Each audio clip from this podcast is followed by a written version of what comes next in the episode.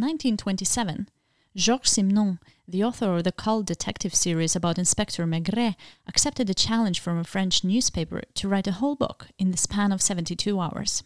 He would do it suspended in a glass cage outside the Moulin Rouge nightclub, and people could come by and give him suggestions. Eventually, the stunt never took place, but it brought such publicity that the author dominated the news in the entire Europe for over a week, which, needless to say, significantly helped the sales of his books. Today, the biggest book markets in the world publish tens of thousands of new titles every year. Is simply being a good writer enough anymore, or do authors need a full set of marketing skills and endless creative innovation to stand out? Is experimenting in literature a path to discovery and enlightenment, or a way to satisfy an author's craving for attention? And does the book nowadays have to be something more than just a book? I'm Urte from Helsinki Literary Agency, and we're back with season two of the Literature from Finland podcast that author Harri Salmeniemi begins with discussing literary stunts, experiments, and attention seeking.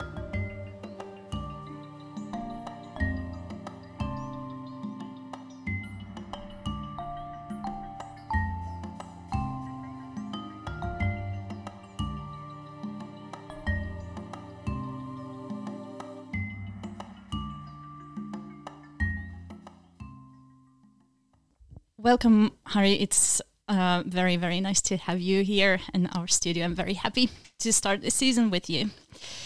Um, I dare to say that not only as a writer, but also as a public culture person, you enjoy stunts and using any opportunity for playfulness. A couple of years ago, you had a uh, feud, so called, with the Finnish author Jaakko Ylijuonikas, which started as a joke in one of the cultural magazines and continued throughout several issues, with both of you eventually really going at each other and throwing accusations of professional jealousy and of mocking the sacred Finnish icons. Uh, your new story, uh, short story collection, Customer Coral, begins with a mock introduction from your editor, who presents you as a life coaching guru who will pass on enlightenment to his disciples. Where do you think lies the power of literary stunts? Why do you personally love them so much? Well, I, I think it's more uh, to do with the playfulness. I think with Jaakko, it was a kind of very modest thing we did. It was in a really small cultural magazine, uh, this uh, fake fight of ours. It just sort of people got interested in that. We just wanted to make a parody of two uh, really without any sense of humor male authors sort of criticizing each other eternally because we both had this uh, have had this experience when we were younger and we were um, for example uh, following Parnasso the uh, literature magazine in Finland. And on occasion there were these super long fights between one critic and an author or maybe two authors and it would just go on and on. And i we both thought yeah that's a really uninteresting form. So let's try to let's try to put a little bit of twist in that.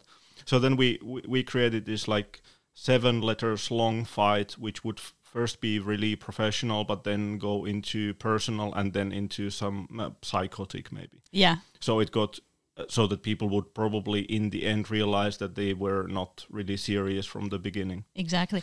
Well, this is, I'm sorry to interrupt, but uh, this is exactly what I wanted to ask. Do you think that uh, the audience understands immediately when a stunt, especially a literary stunt, is a stunt? Or is it kind of part of a stunt that the audience wouldn't understand that this is a joke and this is just, yeah, uh, I think we were both actually quite shocked how even very smart people didn't catch it in the beginning, because people kind of would know that the etiquette is that, for example, we have the same publisher, we have same editor, yeah. so in a way, Jaakko wouldn't be a- shouldn't be able to write a critique of yeah. my book in yeah. the first place. Also, the critique was like it was kind of it made sense, but also he accused me of being this like really nasty communist. Yeah. you know, kind of th- there were these like small tweaks that you would think not a very sensible author is using yeah. about another author. But still people obviously people read very fast. They don't think that much about it. It was just one of the things in the magazine. So I think it was maybe after the fourth letter only when people I, I started getting those emails to, to check like, oh, it's a joke, right? Is it? Oh, but it was really like way too long. Yeah.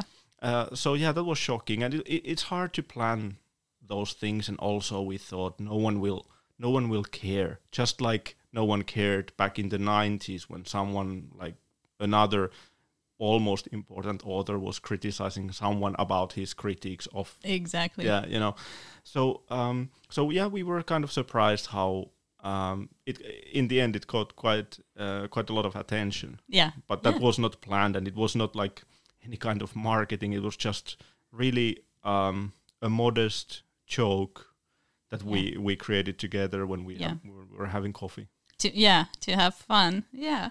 Yeah it stuck with me and i really remember that for for some reason i i thought that it, it was just a great yeah a great way to kind of shake up things a little bit. Um customer coral your new short story collection includes plenty of uh, really unexpected and surprising short stories. A victim's re- reflection on their murder and its perpetrator, uh, threatening job applications for a mayor position from someone called Salmeniemi, as you are. Uh, it includes operating procedures of a firm that exercises human trafficking as well as a short story where the paintings of Italian masters are analyzed uh, from the perspective of an entrepreneur who despises the unemployed. Mm, the stories are funny, as as uh, also your previous collections, and I, I always love that sort of funny and absurd point of view, uh, to the point where you really laugh out loud, but they also kind of constantly border on the tragic not only because the narrators are kind of sad, sad people and not not well, uh, but because they tell something about our way of being.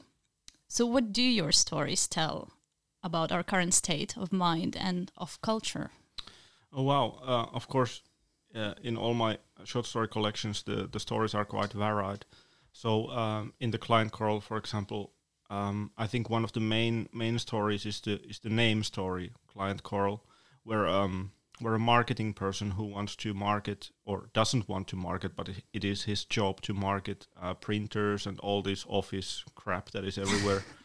um, he is totally demotivated by his work and that's why he wants to get sacked but he cannot get sacked because he creates so aggressive and weird campaigns Yeah, that his bosses just applaud him constantly and he wants to go to the point of total ridicule of, of thinking as the uh, clients as coral and corals as clients and the whole nature as a client but the thing is just that everyone gets more and more um, excited about his ideas yeah, so so I think in that there is something really funny in that, but also something really doomed. I think. Uh, for example, with the classical paintings that I love so much, you know, Caravaggio, Raffaello, um, such painters that I uh, just adore. Um, it, it- somehow I got the idea when I was in Rome and I was uh, revisiting many churches and museums where, where I saw those paintings. And I thought, what would be the, the stupidest way to um, interpret these these masterpieces? Yeah. And and then seeing it through the glance of a really kind of very very disciplined business oriented person yeah, telling that this and this painting where you actually see Saint Peter's and an angel is actually about unemployed and you know a businessman who tr- tries to help or a business that tries to help. I really I, I thought there are so many stupid stories like this, you know, about unmotivated poor people or you know super motivated high achievers, and I thought uh, that's a glance. Like let's let's see how this sacred world. Let's see how we can actually describe it in another way. Uh, it took quite a while to actually um, to, to learn to to create this kind of language that is obviously not really my th- kind of thinking but but in the end it was really much fun also to be in the Yeah. museums and try to see the paintings uh, in as banal way as I can yeah, yeah, yeah. And I think that's uh, definitely one of the most uh, one of the my my favorite uh, short stories in the collection. I think most sort of succeeded in exactly kind of mocking that uh, that kind of language and way of speaking which which also is something that is important in your stories.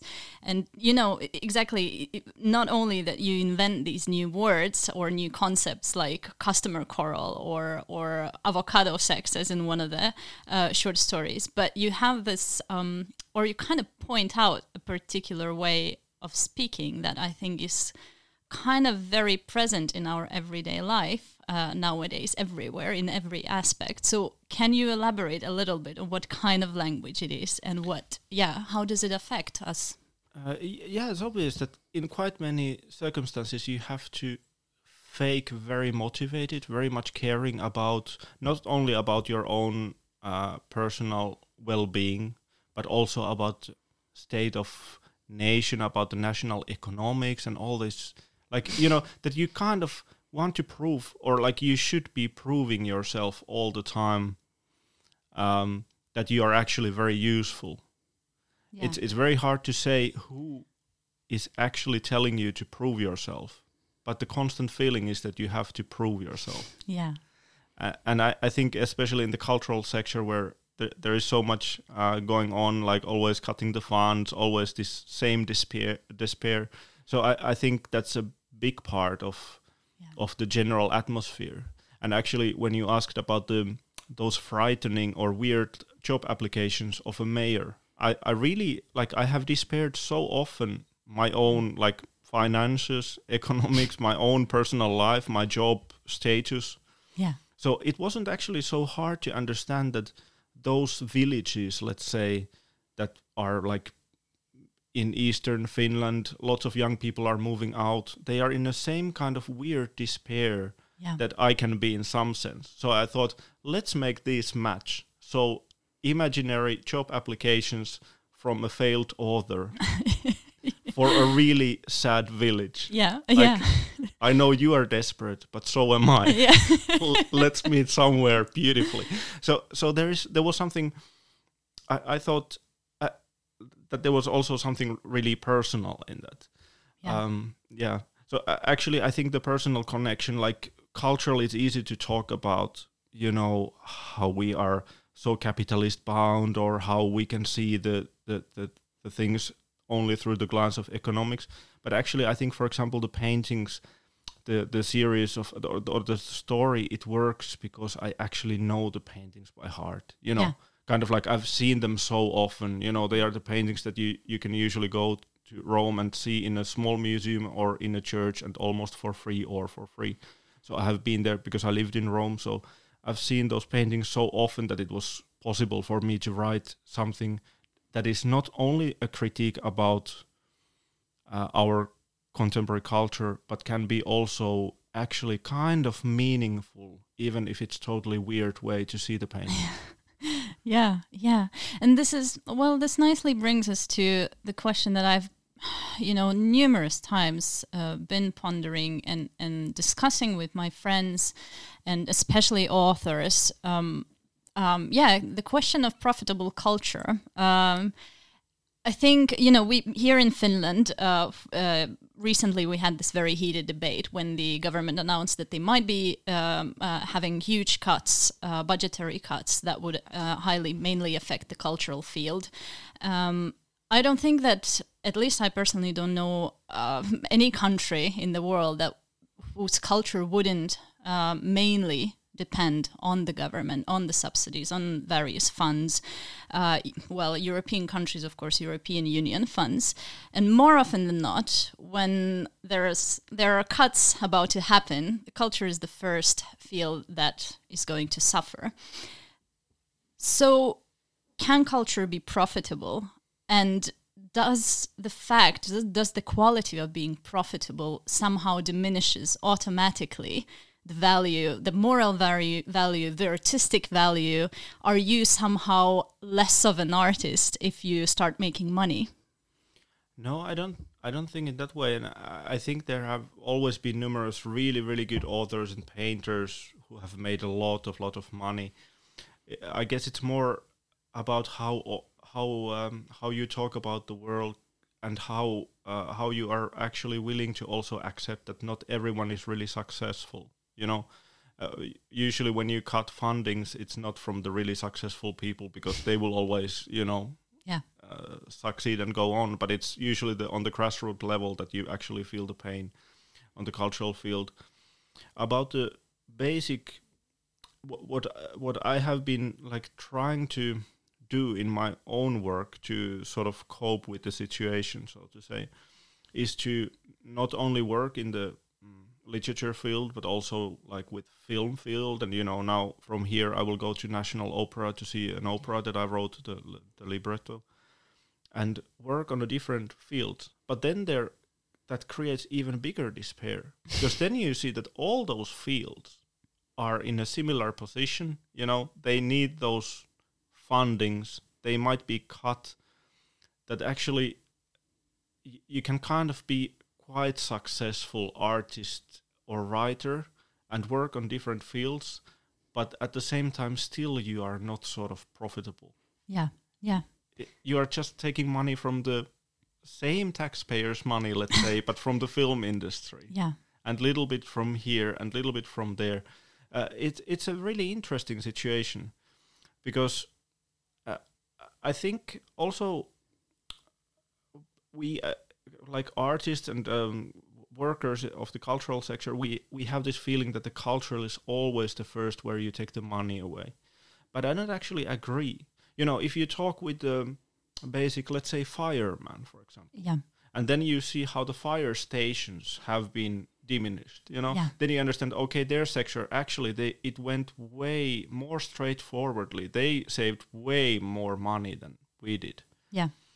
uh, so actually I, I think somehow there is this strange feeling on almost every sector that we are the ones that are kicked in the head Yeah. and actually almost ev- almost everywhere you just try to squeeze and save as much mas- as much money as you can Yeah.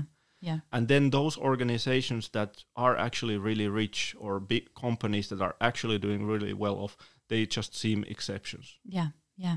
you know very very rarely i can get a job offer you know from some kind of organization that is rich and then they offer me a proper salary that they think i should Yeah. maybe be earning all the time and i'm like wow. Yeah. wow. It's a Yeah. big dollar. Yeah.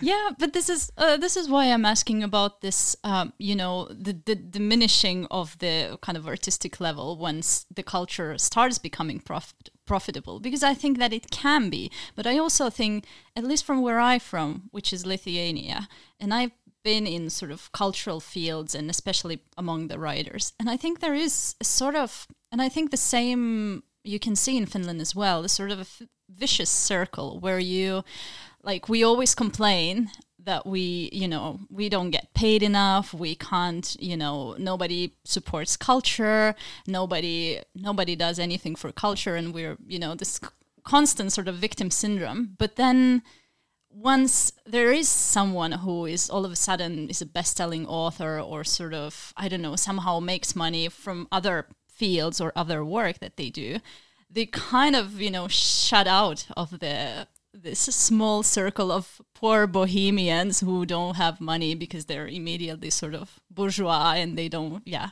they don't belong to our poor artist kind of i don't know circle which is i think it's interesting.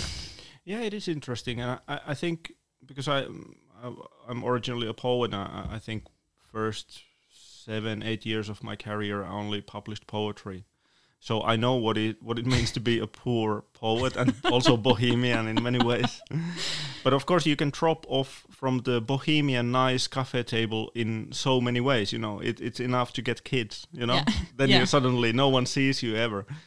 Um, that's uh, that's my um, state of mind yeah experience. at, at the moment yeah but uh but yeah it is it's interesting. Maybe it's also a problem of a little bit smaller nations. Yeah. Maybe it's more accepted in i i hope and I, I i could imagine that it's a little bit like people in paris understand a little more maybe that maybe some artists can even make money.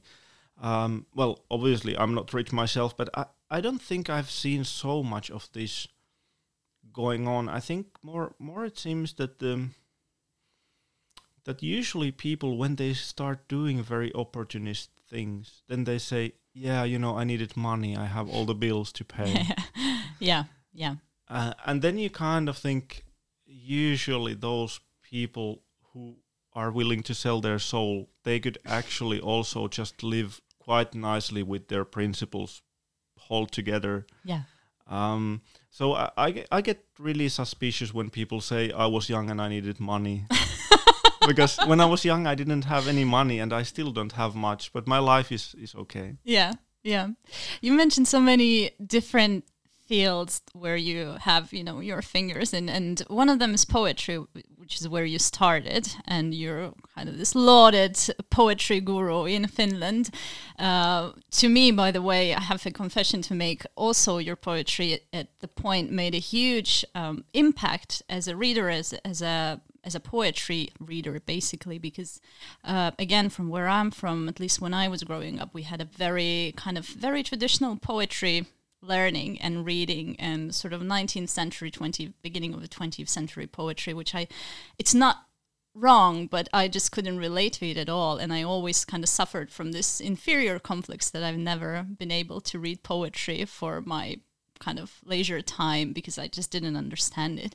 And when I came to Finland and we were made to read your Texas Sakset, which was at the time big big thing in and and still is of course, and and um, it was just such an impressive read for me because I like it was the first time where I understood like poetry can also be this and and experimental and kind of a manifest and you know its form can be so different and and it can be sort of piece of art in itself not only because of the themes that that you have there. So yeah uh, just a small confession but because you mentioned your background in poetry how do you think does it at all uh, that kind of background does it affect your prose writing? What kind of impact your poetry background has for your prose.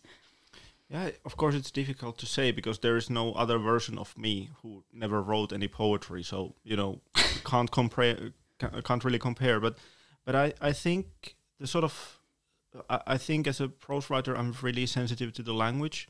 I hope that my mm, basic like when you start reading one of my short story collections, you will soon notice that one story is really different from another, also from the perspective of language. So I hope I can actually maybe risk a little more. Maybe it gives a little bit of self confidence and also um, the idea that you can actually bend the rules in the same way that I, I maybe did with poetry.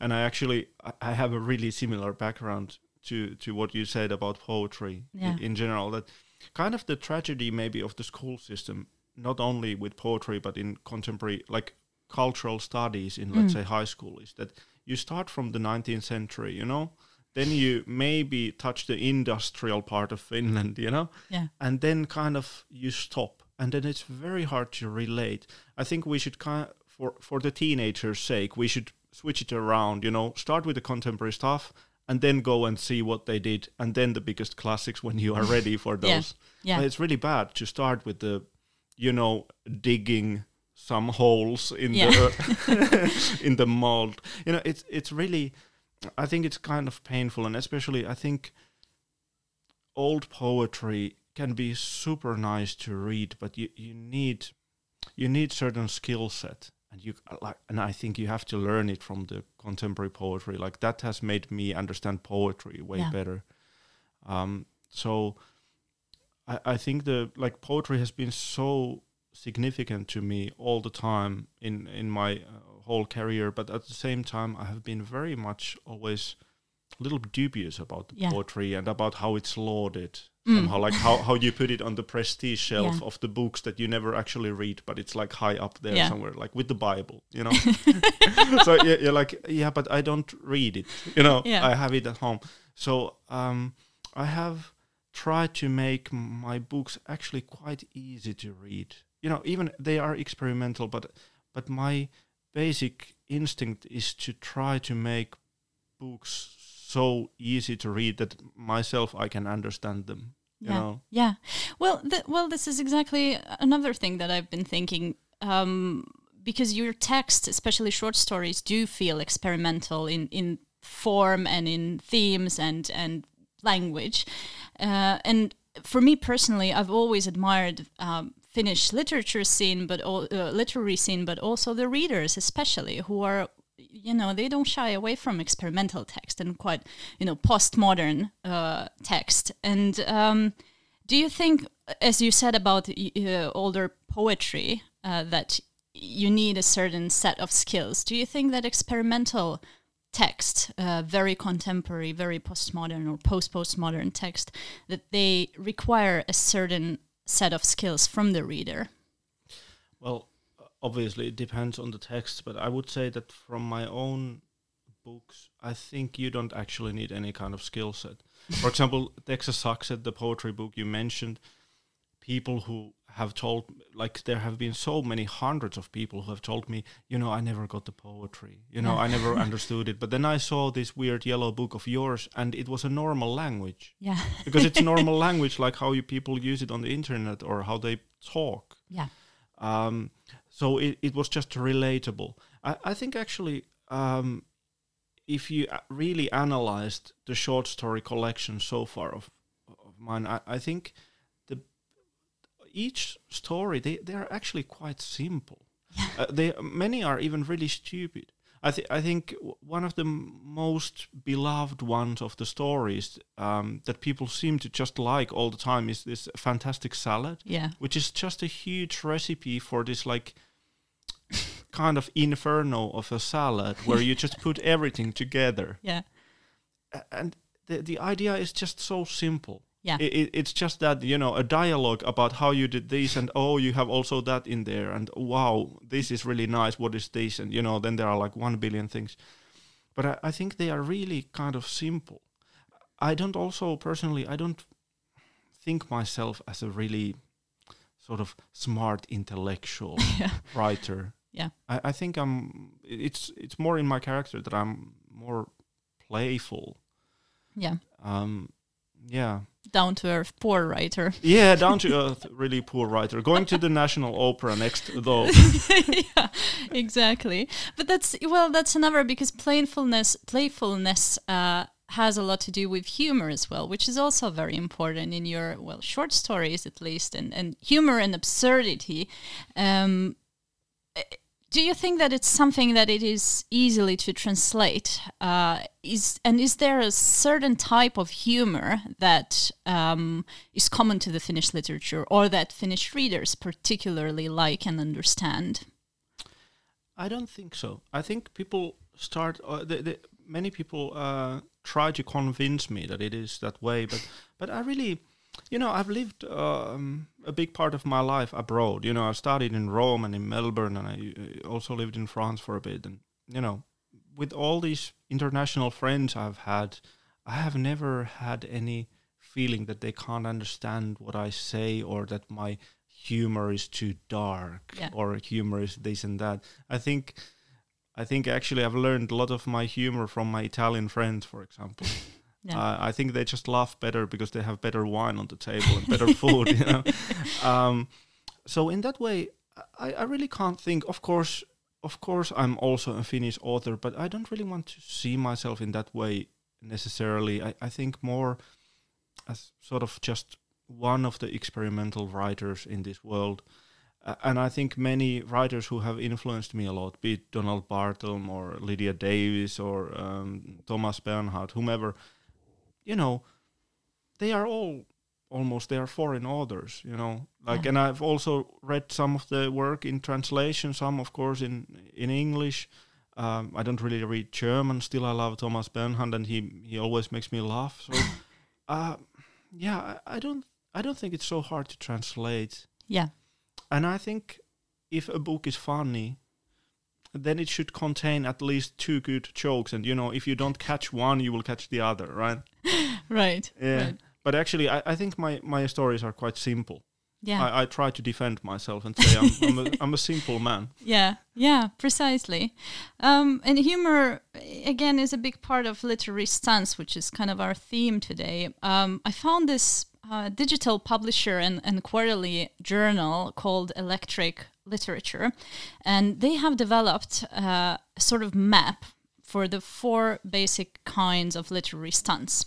One was gimmicks or books that, above all, have highly pitchable concepts, such as Odyssey, but in Ireland, or a romance novel written uh, entirely in the fictional Dothraki language. Two was pranks, uh, or books interested in making a fool out of itself so it can make out a fool out of you too, that is, you, a reader. Three flexes or books that are notable because the author pulled something so remarkable or at least so unusual that no one else has ever done it. In in other words, literary flex is an author saying, "Look what I can do." And four is dares, that is literary works that you don't believe are actually someone's favorite book and that don't even want to be someone's favorite. They're often needlessly confrontational or otherwise so difficult and full of obstacles. Is that exactly that prestige shelf that you mentioned, the book that you show to everybody else and you say that this is, you know, you see, I, I've, I've read this. Would you agree that your short stories belong to one of these uh, uh, literary stunt types?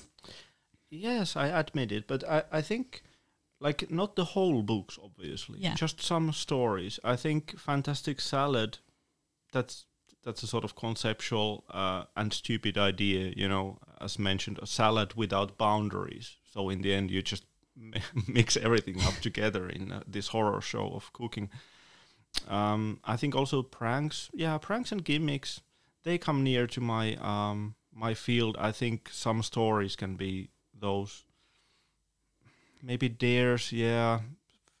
Talking bad about some um, very uh, prestigious finnish politicians from the 90s and uh, ex-presidents and stuff. But yeah I, I think i think they do. But i also think that the really what's what, what maybe then is i hope interesting to the to, to the readers in my work is just that like they can be gimmicks but then there all is also visibly some existential pain Yeah. or something like so awkward a psychological situation that you think this wasn't actually so fun anymore Yeah, yeah. Like Uh, the orgy at the, at the avocado sex uh, Yeah. short story. yeah, exactly the kind of feeling that like everyone wakes up and is like oh shit we have an we had an orgy at the office. Yeah. and like i no one wanted it except one one fellow a little and two consultants who were just like plotting it all together. Yeah. yeah. Uh, so i i think th- what i try to is is to kind of keep it simple even if the the the stories vary from one another. And then also keep it so mixed that you it's very hard to ever point out that the atmosphere is only this and you know Yeah. the idea is only this there Yeah. must be some kind of confrontation or maybe a war inside the story or a book so that you, you you are a little bit more in this what is this Yeah. and i can't cope with this Yeah. kind of swear Yeah. yeah Do you do it to draw attention to yourself as an author and to kind of stand out or to just kind of shake the reader? No I, I think i'm just generally very interested in in writing Yeah. and there are so many literature forms that i kind of i can imagine but i haven't do- uh, I, but i haven't even tried yet Yeah. know? so i think it's this curiosity i think if i really wanted attention wouldn't i write like each mother's day would be a book about my mom you know each father's day about my father you and know your complicated relationship. yeah yeah yeah with both and you know all the time you know i might change the change father and mother for each mother and father's day to have a little like new new problems and new nuances. And of course a big christmas story every every christmas. No no i, I think it's um i think i would be really stupid if i wanted a lot of attention and then i would write poetry in finnish. Yeah. That's a good you know, yeah it's, it's really sad you know when i go to rome no one kind of cares at all yeah. Yeah. yeah so so uh the the carrier like the reward of the carrier must be somewhere else uh, and I, I really just it's an it's a really nerd admission but i really like writing Yeah. you know i, I just like it I, I really i really like i even like the proofreading Yeah. that is it- very nerdy. yeah it's it's really nerdy but but but the, there you go like like the attention um well I, i'm i hope to also publish novels later, and maybe they will get uh, gain more attention. I don't know about it, but I think with the short stories, it's such a um, marginalized form of literature nowadays. Yeah, absolutely. And not only in Finland, but I, I absolutely even like more. I would everywhere. say, yeah, yeah. Ev- everywhere else, I would say even yeah. more than in Finland. Yeah, yeah, yeah. So, in a way, it's uh, yeah. I, I'm not that stupid. You know, if I really wanted attention, just naked on the street. At this point, I want to come back to something that I mentioned in the introduction. Um, a question: Do you feel that today a book has to be something more than the book, or that an author has to be something more than just a good good writer? No, actually, still I don't. Still, I don't believe it. Um, maybe that's why I'm not successful enough. maybe that's why I want to be a mayor of some really desperate town somewhere. Uh, but no, uh, I still, I do still think that the writing and the skill of writing is so hard yeah. that it's actually, it's kind of, especially if you want to make many books or a sort of literature career, I, I think it's, it's so it takes so much courage to actually learn the skill to write and then do it. So I, I think it's quite special still. Like I, I can still, when there is a new really good author that I haven't heard of, if they are alive, I'm still a little shocked that I'm, someone is like, wow, they can do this thing. Yeah, yeah. Uh, so I think somehow the the literature it's it, it's like we we I, I I guess writers and also the like people in the cultural sector we might talk a little too opportunistic about the whole thing that you you should be a model and you should be super famous when you do your book. Yeah. Because actually there are quite many writers who are famous because they are just really good at writing. Yeah. They're like they can be even really non-interesting people otherwise. Yeah. I'm uh, actually I think I'm one of them that I'm like I'm not really highly highly successful but I'm very um like I think my my writing is more interesting than my life nowadays for sure. I'm just changing diapers all the time at home, so yeah, um, yeah, yeah. But I, one one thing that I, I, would like to mention though is that I, I think a book should be well done in a sense that the physical object, if we talk about the physical object of the book, it's not necessary. It's not enough that people write it well, but it, there it, there should be so also a good graphic designer, some kind of idea with the object. Because mm. I think there are just like when you go to the bookstore and you see all the objects, and you see all those like really cheap paperbacks with a really nasty quality of paper. Yeah. Then I think, oh, that's a lot of just that's painful. A, yeah, yeah, yeah. It's it's a lot of just like a pile of crap there somehow, like yeah. expensive, but like somehow you, you don't have the feeling that someone put in the last effort. You know first someone writes it well of course then there's an editor you know the proofreading process whatever you know all the people included. But it's funny that we talk so much about marketing and so little about actual how the book looks like. Yeah. Because there are so many books that i have i would like to rather just have on my ipad or listen to because i don't want to bring them home because they're ugly. Yeah. Yeah. Yeah. Yeah. Yeah uh, for the ending, uh, three very literary questions. Um, who is your current literary crush? Um, actually, it's uh, it's Georges Simenon. So the I have been reading uh, Maigret stories for for the whole year. I think it's nice that there it's a sort of eternal thing that you know you once you have re- read maybe 70 of those you think maybe i could start from the beginning again i don't remember the murder anymore yeah. So yeah, yeah. So actually, that yeah, actually Georges Simenon, yeah. I yeah. especially I I've enjoyed the um, the whole like the serious, the absurdity of the volume. Yeah, he was insanely prolific author. Yes. He wrote like 500 books altogether yes. in, during his lifetime. Yeah, yeah, yeah.